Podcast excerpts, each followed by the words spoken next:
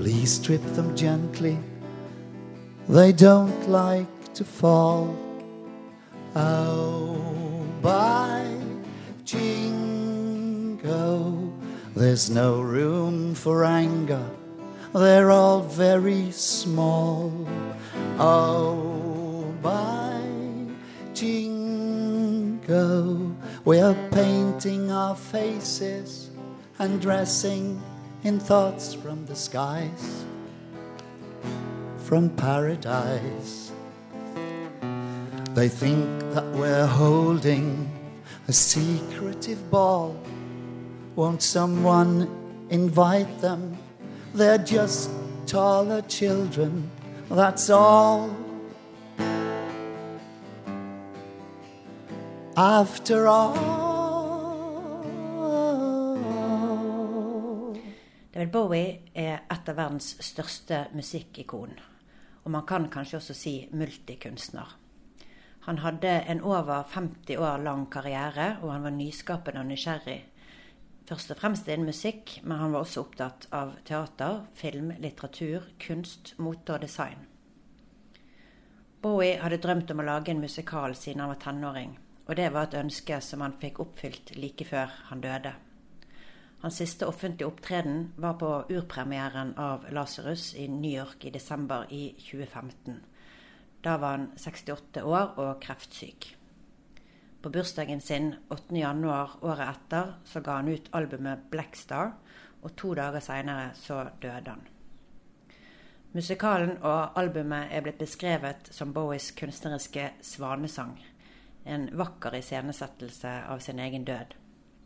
Her på DNS så har eh, Lasarus premiere på Store Scene 22.4.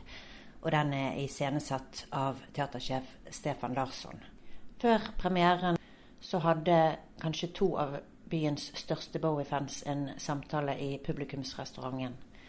Bjørn Wilberg Andersen, bedre kjent som Bamse, som spiller hovedrollen i Lasarus, og Bård Ose, musikkjournalist og forfatter. Her får du høre utdrag når de snakker litt om eh, David Bowies mangfoldige karriere.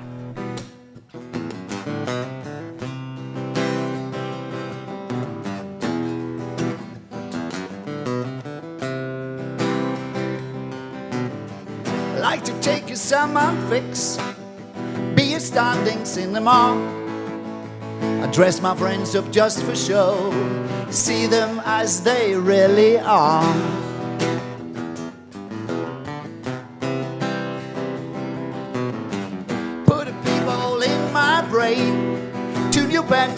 A go. I like to be a gallery, put you all inside my show.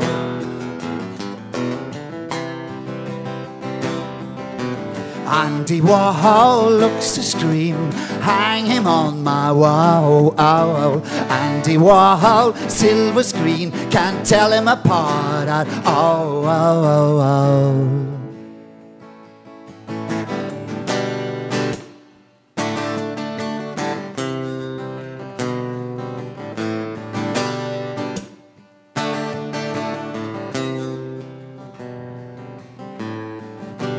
Ziggy played guitar, jamming good with Weird and Gilly and the spiders from Mars.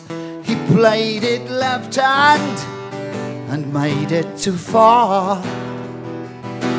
Became the special man. Then we were Ziggy's band.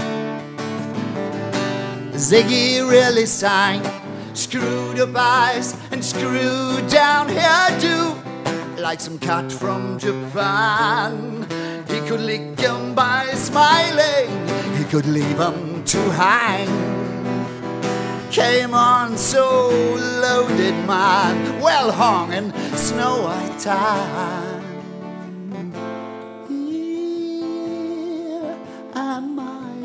floating round my tin can far above the blue.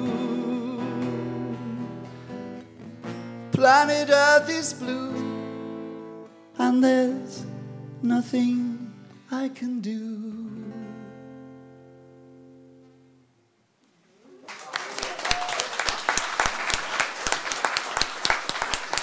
Hvis vi begynner fra eh, begynnelsen David Jones, som da var arbeiderklassegutt, født i 1947 i Brixton. Han begynte vel i band da han var 15 år og hadde på en måte en drøm om å bli eh, popstjerne. Ja. Men det gikk jo ganske treigt i starten. Så jeg tenkte kanskje du kunne si litt om eh, hvordan det gjennombruddet Ja. hans var? Han kom jo sånn plutselig på det store publikummet, men da hadde han jo holdt på i ganske mange år. Eh, og han er jo vokst opp da. Han eh, var like gammel som Mark Bolan, T-rex. Og de to eh, var barndomsvenner. Og det er veldig interessant å følge karrierene, for de kjøres eh, nærmest parallelt og forsøker forskjellige stilarter. Han begynner med rhythm and blues. Det gjør også Mark Bolan. Og så blir han inspirert av uh, Music Hall og Anthony Newley, så han lager en del plater som er, er litt mer som pompøse popplater, men veldig, veldig fengende. Og Mark Bolan forsøker andre ting. Han, han forsøker å kopiere Donovan og Dylan. og ble medlem av et eh, Who-aktig band. Og så plutselig så skjer det et eller annet i begges karrierer. Så I 1969 er det at David Bowie skriver 'Space Oddity' og gir den ut på plate. Og Det blir jo da en kjempeslager, og han blir jo da det store nye i britisk rock. Og da har han krøller. Han er jo en, en kameleon når det gjelder å kle seg. sant? Han kler seg etter det som er inn, og det som han sjøl føler nå er det det som kommer. Så han ligger hele tiden litt foran. Men til å begynne med så blir han hengende litt for langt foran, for folk klarer ikke helt å følge med. Så dette krøllete håret, da, da er han popstjerne i fem minutter. Og så trekker han seg litt tilbake fra akkurat det. Han vil liksom ikke bli popstjerne. Så han, han ser på sin kamerat Mark Bolan, som da starter T-rex. Og er faktisk den som staker ut det som blir glamrock med glitter. Sånne klær og, og glitter i fjeset og sånn. Og så tenker Bowie hm, kanskje jeg skal satse litt på rock. Så skaper han et alter ego. Og så blir han altså da superstjernen Siggy Stardust. Men i to år holder han på med det, og så må han gjøre noe annet. Så hele tiden så søker han nye ting. Men da har han jo fått dette, dette skikkelige grunnlaget for å, å være popstjerne omtrent resten av livet. Men jeg forsto at et viktig vendepunkt for han var at han eh, begynte å studere med en danser som het Camp i Ja. 67. og begynte med, altså Han var jo pantomime og komedie dell'arte og så masse for å plukke opp triks og skape seg et image. Ja, og det var fordi han skulle ha hele pakken. Altså Han satset på rockemusikk bare to år. David Bowie er ingen rocker. Han bare satset på det en stund, men så har han hele tiden satset på andre ting. Så ut, hele tiden utforske nye retninger i populærmusikken, innenfor klassisk musikk, jazz, innenfor alle former for, for moderne musikk. Og samtidig så var han opptatt av det teatralske. Så han studerte pantomime. Og han gikk i lære hos Lincy Kemp, som du sa, eh, i, danselære. Så han oppførte seg jo veldig feminint helt fra starten av. Og ut, eh, utfordret deg som tilskuer hele tiden.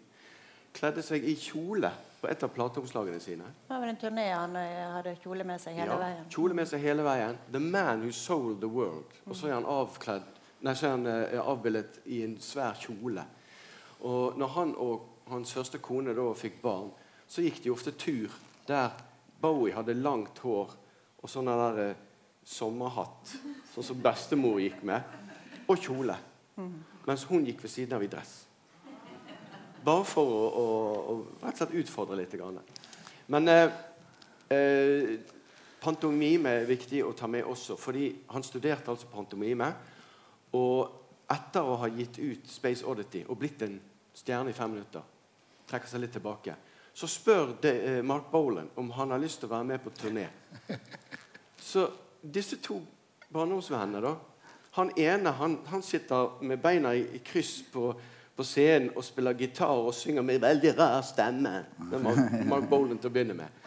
Og har med seg en hippie ved siden av på forskjellige rytmeinstrumenter. Veldig mor morsom musikk.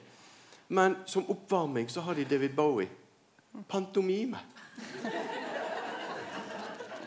Tenk deg det, altså. Og Lindsey Camp sa jo senere i et intervju at he wasn't very good.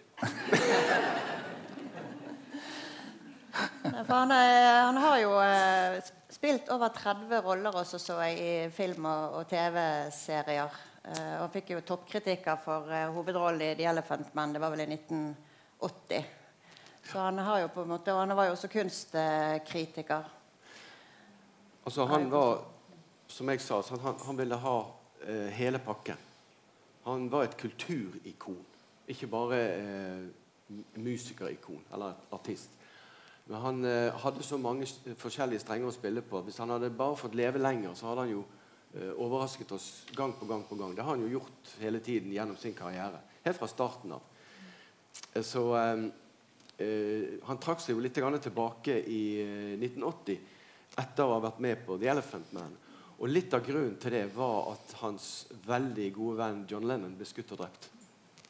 Eh, og han som drepte eh, John Lennon, han hadde to navn.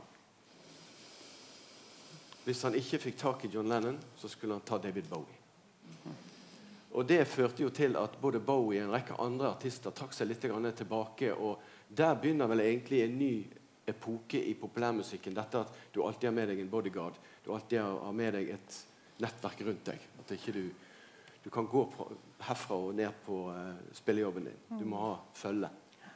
For dette med berømmelse det var jo noe som han først eh, var veldig sulten etter, men som han kanskje etter hvert eh, begynte å slite litt eh, mer med. Han var jo en periode i Berlin, og det sa han var den lykkeligste tiden i hans liv. For da kunne han være mer anonym. Og eh, jeg forsto at eh, han hadde hatt et hjerteattakk i eh, 2004 Ja, det og trakk seg eh, tilbake igjen. Og, og eh, at han ønsket å være en familiefar, ektemann og, og mest mulig anonym. Og, og få være i fred, rett og slett.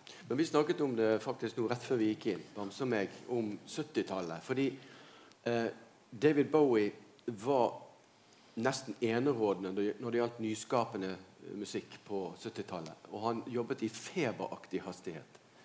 Eh, så det er ikke rart at det, det måtte gå galt. Han begynte jo å bruke stoff. Kokain var jo det han, han likte best. Eh, så de måtte jo stikke av. Han og Iggy Pop, en annen artist, måtte stikke av til Berlin eh, på tampen av 1976. Rett og slett for å redde livet sitt. Og da var han syltynn. Og eh, gikk rett og slett på en daglig dose av eh, whisky og vodka og kokain. Men bare for altså, Bamse og jeg vi, vi har jo vært eh, fans av Bowie siden ja, 72. Og det året, i 1972, så har David Bowie slått igjennom som soloartist. Han lager to LP-er. Og han er produsent for uh, Lou Reed, et av hans forbilder fra Velvet Underground. Så han produserer en av platene hans, den med 'Walk on the Wild Side'. Samtidig så gir han en av sine beste sanger til et band som han er så glad i, som heter Motte Hoople. Og de har bestemt seg for å bli oppløst. Nei, nei, nei, jeg har en låt til dere. Og de får jo da sitt store gjennombrudd med All the Young Dudes.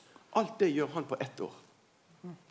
I, tid, i, I vår tid så lager folk en plate på fem år. Og han lager altså da tre LP-er, og pluss at han gir vekk en viktig sang til eh, en av sine beste, til, til Motte Hupel. Og det samme skjer i 1977. Når han da omsider lander etter å ha levd i kokainrus i et par år, flytter til Berlin, kan ta T-banen uten å bli gjenkjent, så lager han to LP-er som er nytenkende, Low og Heroes. Og så lager han to LP-er med Iggy Pop, som begge også er sånne klassikere. The Idiot og Lust for Life. Det er jo en mann som eh, har vært så nyskapende og samtidig kreativ og, og produktiv at det, det, det er vanskelig å sammenligne med noe. Ja, jeg synes det, det, vel, Dette arbeidstempoet i, i disse periodene er jo helt For Vi må tenke på at det også er turneringer. Altså, så det, det, det, går i ett bankende kjør. Eh, det er veldig interessant å se. Men eh, en side ved han er at eh, han, han er jo autodidakt. Gikk på Bromley Tech, som var en sånn kunst... han gikk på kunstlinjen. Og representerer vel på en måte det engelske skolesystemet den gangen. Det, det var mange som, som kunstnere som dukket opp, gjerne, ikke minst musikere. Ja, og så gikk de på art school. Ja, på art school. Ja. Men, eh, men Bowie gjorde jo ikke det. Eh, og, men han fremstår jo egentlig som veldig intellektuell, veldig belest, veldig innsiktsfull. Mm. alltid vært eh, spennende eh, akkurat den siden av han. Eh, at han hadde eh, en enorm kapasitet til å ta til seg eh, all mulig kunnskap og en vilje til å først bli stjerne for å bli stjerne, på en måte. Og etter hvert bruke den posisjonen til å, til å fortelle disse historiene som, som er blitt en del av våre liv. Han har jo mange referanser til eh, litteratur. altså Lasarus er jo en eh, bibelsk eh, myte. var- ja. som sikkert mange Han var vet. veldig begeistret for eh, forfatteren William Burroughs, som uh, uh, har gitt navn til veldig mange band i historien. Steely Dan, f.eks. Men uh, det som også er interessant med Bowie, det er at han skaper alter ego. Hvem er David Bowie? Sant? Han, eh, til å begynne med så er han denne Major Tom, som er med i Space Oddity. Altså, en alien, nærmest. Han er, han er en astronaut, men der oppe blir han nærmest til en alien. Han er Siggy Stardust. Han er The Thin White Duke. Han plutselig slår om og begynner å, å synge amerikansk funk og disko. Og, og går i, eh, i dresser. Helt ulastelig. eh, Og det husker jeg, jeg jobbet jo på Ole Bjerke i arbeidsuken. Og, og det var, jeg må bare nevne det, for det var i 74. Og da hadde jo jeg laget denne boken her. Sant? Sånn skulle jo Bowie se ut. Og så Men hva er det du har gjort? det? Du, de ser ikke den, men du har klippet ut fra jeg klippet alt jeg fant i ukebladene til min mor. Det klippet jeg ut, og så limte jeg inn her. Og, og eh, bladene til min søster òg. Så, det- Så han var i ukeblader og sånn? han var i ukeblader, han var i Det Nye, han var av og til i Hjemmet. Men da Jeg leste at faktisk eh, i et blad så kunne du få strikkeoppskriften til Sigge Stardust, eh, den kroppsstrømpen. Ja, den, det var sikkert et blad min mor gjemte. Men, men The Thin White Duke, og så kommer han tilbake igjen uh, med Scary Monsters. Da er han plutselig en helt annen figur. Så er han uh, På det plateomslaget som jeg fikk da i den uken, arbeidsuken, der står han i en sånn lyseblå dress. Og jeg tenkte dette er ikke Bowie. Og Det er jo det som er litt av det gøye med å følge med i hans karriere. Det er at Hele tiden så kommer han med noe som du ikke likte med en gang. Dette var ikke det du fikk i fjor, men prøv det. Og, og som regel så likte du det og syntes det var helt fantastisk. Så når han da skaper disse figurene, disse alter-egoene gjennom hele eh, sin karriere, så er det faktisk et lite resultat av usikkerhet og redsel. Og den redselen den bunner i at nesten alle på morssiden i eh, David Jones sin familie eh, hadde mentale problemer. Og havnet enten på eh, mentalsykehus eller var nærmest dagpasienter. Inkludert hans mor og ikke minst hans eldre halvbror Terry, som levde hele sitt liv på en, et mentalsykehus. Og til slutt så tok han livet sitt med å hoppe foran T-banen. Og han dukker opp eh, i flere av sangene til Bowie eh, indirekte. Så han er med eh, på eh, Hunky Dory. Du, du begynte jo å synge Bewlay Brothers. Det er David og Terry. Og han eh, dukker også opp på en sang som heter 'Jump They Say'. Som han skrev etter at eh, Terry var død. Men hans fascinasjon for verdensrommet og aliens og sånn, hva, hva tenker dere om, om det? Jeg tenker at det er en del av det samme. Det å utforske det, det ukjente. Eh, og hele tiden forsøke å finne inspirasjon der som andre ikke leter. Han er jo den første, tror jeg, som går til science fiction av, av popartister. Som går til science fiction i, så til de grader som han gjør. Du hadde grupper som uh, Hawkwind i England som også drev med det, men de spiste jo stort sett sopp. Og så spilte de eh, Så fant de én akkord, og så sto de på den akkorden i en halvtime. Jeg tenkte også om det hadde med den følelsen, altså den fremmedgjorte følelsen, og det å Litt sånn som i, i Lasarus med Newton, med en som på en måte er, er fanget eh, litt i en verden som han ikke hører hjemme i. Eller føler seg utilpass i, eller føler seg fremmedgjort i. Sånn, ja.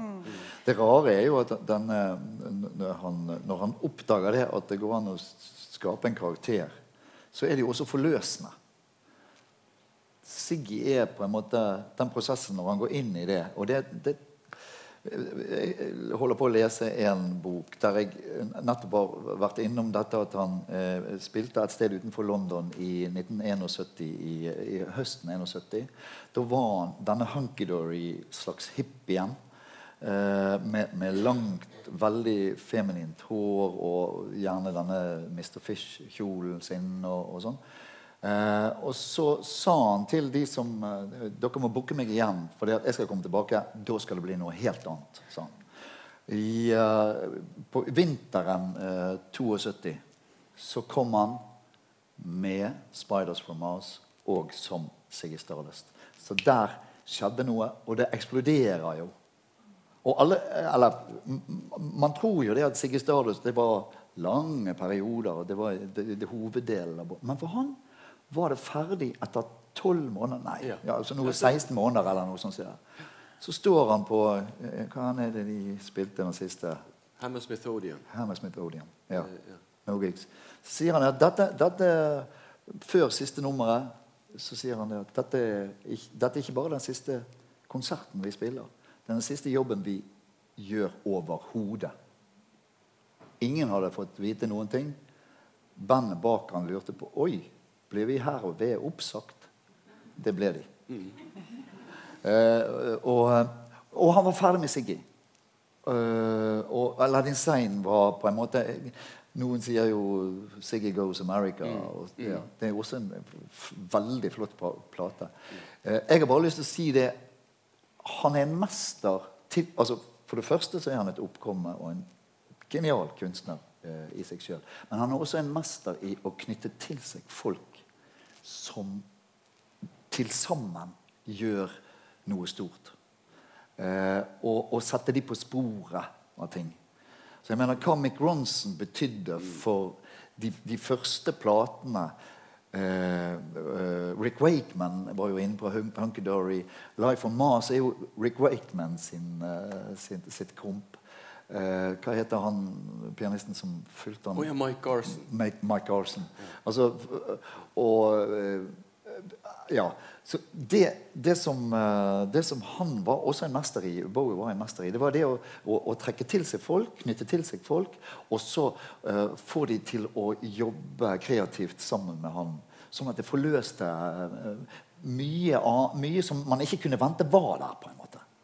Og det er, det er jo fascinerende sånn kunstnerisk sett at det er mulig. Og De to siste albumene gjorde han vel helt i skjul for å kunne altså Det var hemmeligholdt, ja. uh, utgivelsene, for at han skulle kunne jobbe helt i fred med, med musikerne uten noe press uh, utenifra. Og det var jo etter at han hadde hatt hjerteinfarkt. Så uh, trakk han seg tilbake. Og vi trodde jo ikke at det ville komme flere plater fra Bowie. Og han turnerte i hvert fall ikke mer. Og det er litt morsomt å lese det intervjuet med han produsenten. Han hadde en som han var veldig glad i å, å jobbe med. Tony Visconti heter han. Eh, for øvrig en mann som eh, eh, har produsert masse spennende plater. Altså det, det, han har en CV som ikke som er lengre enn en Sir George Martin, faktisk. Men han eh, Tony Visconti ble jo da eh, ringt opp av Bowie, og de begynte å spille inn. Og Tony Visconti fikk klar beskjed ikke et ord. Ikke et ord til noen. Og alle som var inne i studioet, måtte signere en kontrakt der de skulle holde tett. Mm. Altså hvis, hvis, Bowie oppdaget at det var en av de som hadde sagt et eller annet, så var det ut. Og Da sier Tony Visconti i det intervjuet at han går gjennom New York med en Walkman. Og så ser han rundt på andre. Så ser han folk gå inn i så, så ser han folk gå inn og ut av platebutikker og andre til, og så, så nikker han til dem og bare smiler, og så tenker han inni seg Dere skulle visst hva jeg hører på nå. Og Det var da den nye platen til Bowie. Ingen andre vet det. Jeg går og hører på den nye platen til Bowie. Jeg leste et sted at uh, han sjøl, selv, altså når han var ung Det er jo sånn som kanskje popstjerner uh, mange tenker om seg sjøl, at de kommer aldri til å bli gammel. Uh, og så har han jo vært Selv om han gjorde ting i skjul, så var han jo i arbeid. og skapte jo ting. Men så fikk han jo denne kreftdiagnosen.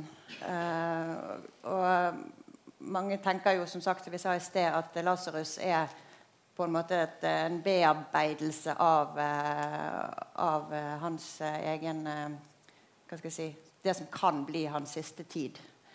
Men også at det ligger et, et håp der, og en slags befrielsesprosess gjennom bearbeidelse av tidligere minner. Er du enig i det, Bamse? Ja, eh, definitivt. Jeg, jeg, tror det ligger veldig tett på hans egen situasjon. Du skal huske det at uh, ble han uh, Fikk han diagnosen i 2014, eller? Ja, det tror jeg. Ja, og så ble det jo dessverre verre. Men det, det er jo sånn at det, var perioder der håpet var sterkere enn uh, enn andre, selvfølgelig. Eh, der han, eh, han, han, svarte godt på terapien. På, og så eh, og så var det andre perioder som var mørkere, selvfølgelig. Men i disse årene, altså fra 2014 2015 begynner han å produsere Blackstar-albumet. Eh, og han skriver sammen med Enda Walsh 'Lasarus'. Eh, så selv om han er altså etter hvert dødssyk, så har han en uh, Jeg tror hans håp på en måte lå i dette arbeidet her. Uh, og, og, det er fascinerende, for jeg tenker jo Når jeg går inn og gjør Thomas Newton, så, så er, er, den situasjonen Altså, jeg tror det at Thomas Newton er en syk mann som, som må finne en, en en, en, måte å finne fred på. på eh, hvilket han gjør eh, til slutt. Eh, men, eh, men, den tette eh, For det har jo Bowie alltid gjort. Han har liksom alltid skrevet om Helt fra Hunkedory og Wild, uh, Memories of a Free Festival og Kjærester, Letter to Hermione altså Alt det jo på en måte ligger der veldig sånn tydelig i, i tekstene hans. Og selvfølgelig eh, eh, hele Blackstar-albumet. Eh, og, og, for så vidt Next Day også, selv om dette var jo i 2011 eller noe sånt. Så, så, han var jo ikke syk da, men da var han jo bare Gammel. Sånn som oss. Ja, han var litt sliten. Vi, vi må kunne si at han var litt sliten. Men det, det, er litt gøy at du sier det. For David Bowie han er den eneste av den generasjonen musikere født på 40-tallet som da var med å stake ut og skape den moderne rocken, som ikke er blitt eh, kritisert for alderen. Mm. Ja, det var det jeg tenkte på. at ja. han, eh, popstjerne var jo, altså Det å se popstjerner Han jo, var jo fantastisk eh, selv når han var over 60. Mm. Eh, men alle blir jo da spurt sånn, er ikke du for gammel for dette her? Sånn, mm. Paul McCartney var 46 da han kom tilbake igjen og, og reiste ut på turné. Vi tenkte jøss, han er 46. og, og, The Rolling Stones vi reiste jo til Göteborg i 1982, for da var de nesten 40. Så nå må de snart gi seg. Og nå skal de ut igjen. Nå er de snart 80. Så, men Bowie ble aldri spurt om det. Han, var, han har aldri vært for gammel. Han har aldri.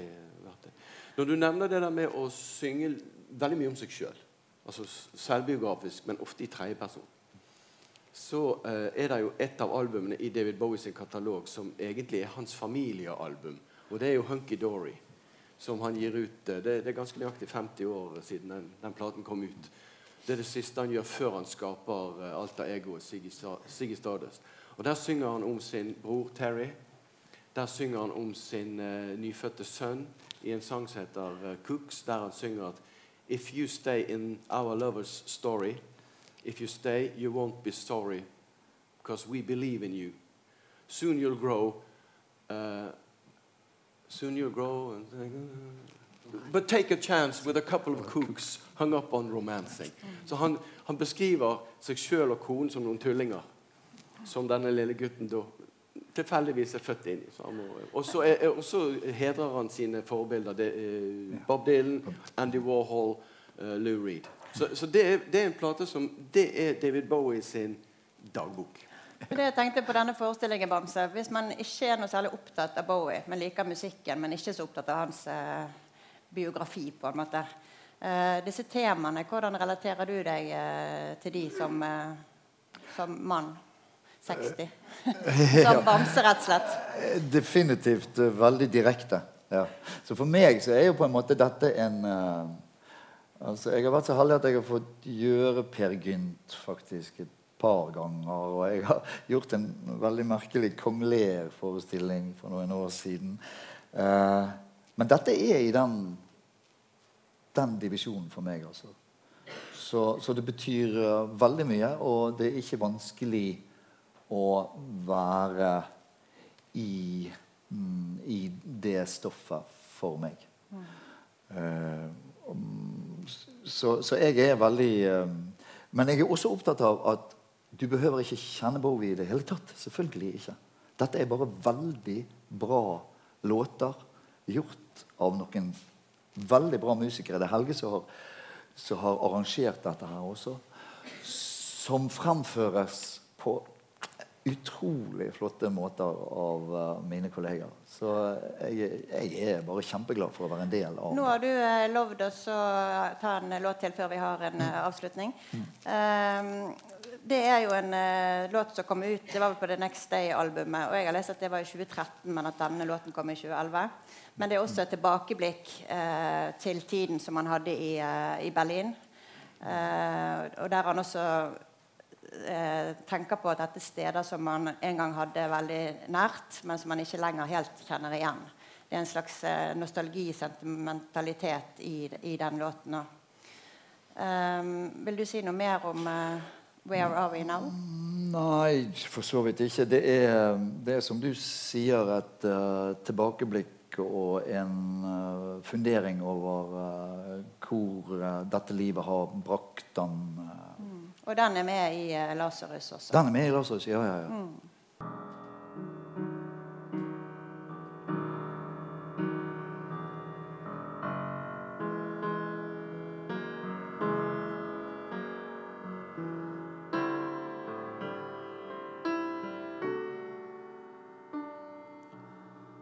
Had to get the train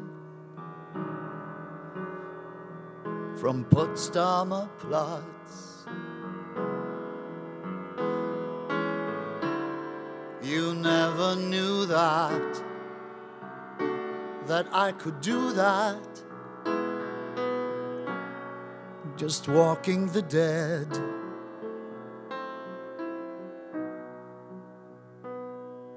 Sitting in the jungle on Nürnberger Straße. Man lost in time near Cadave, just walking the dead.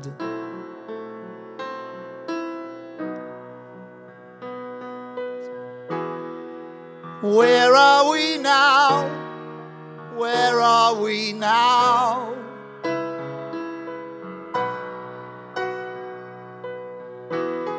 The moment you know, you know, you know.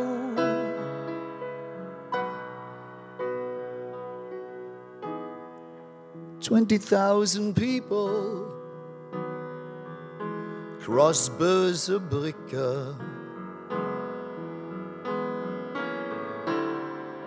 Fingers are crossed just in case. Just walking the dead.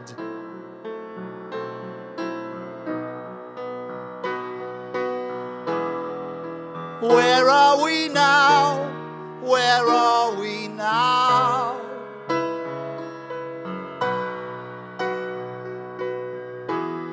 The moment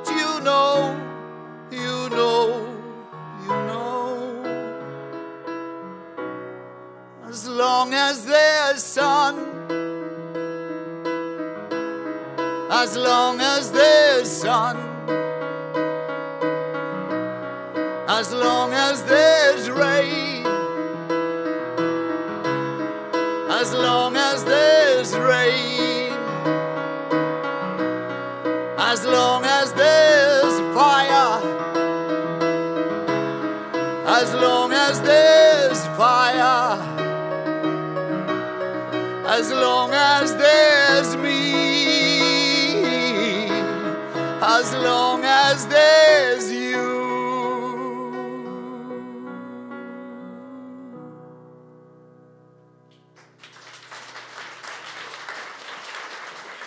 bare glede dere til å, å se forestillingen.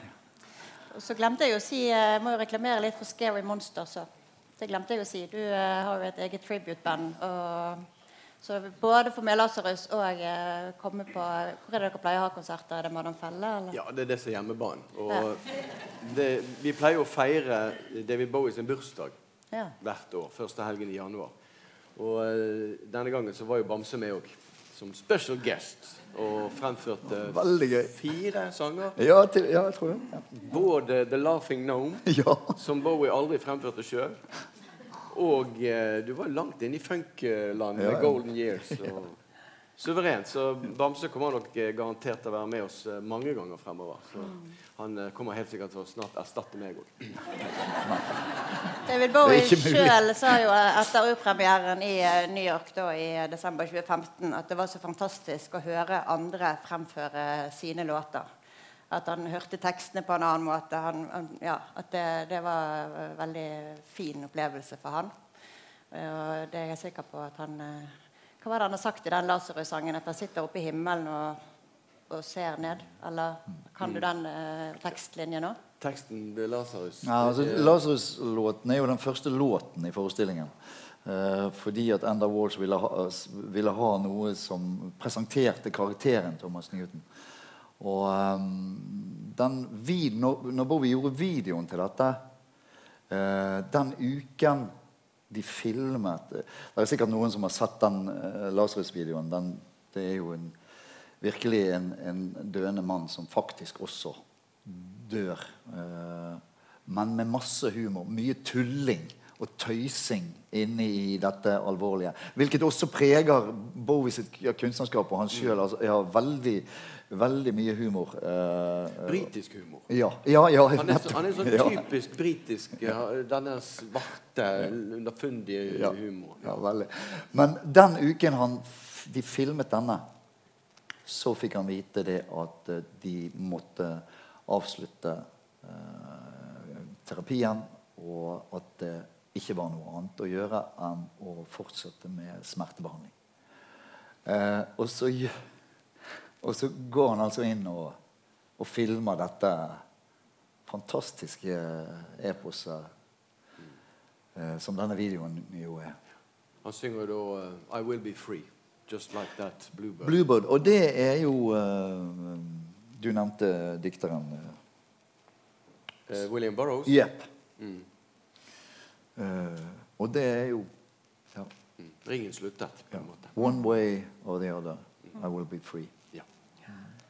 Da tenker jeg å bare ønske alle dere på scenen, dere musikere nede i eh, graven eh, Dere har jo alle teknikere, flere som på scenen med kamera, så alt eh, går live. Det er mye som skal klaffe, men jeg er helt sikker på at det kommer til å gjøre. Og så får dere hvile dere litt ut nå i påskeferien før det blir oppkjøringer da frem til premiere 22.4. Og så skal jo det gå litt til høsten også. Sånn at det går an å se denne flere ganger. Helt sikker på at det er mange som får fot på den, så da eh, kan de komme tilbake. Ja. Tusen takk for at dere kom, og tusen takk til dere.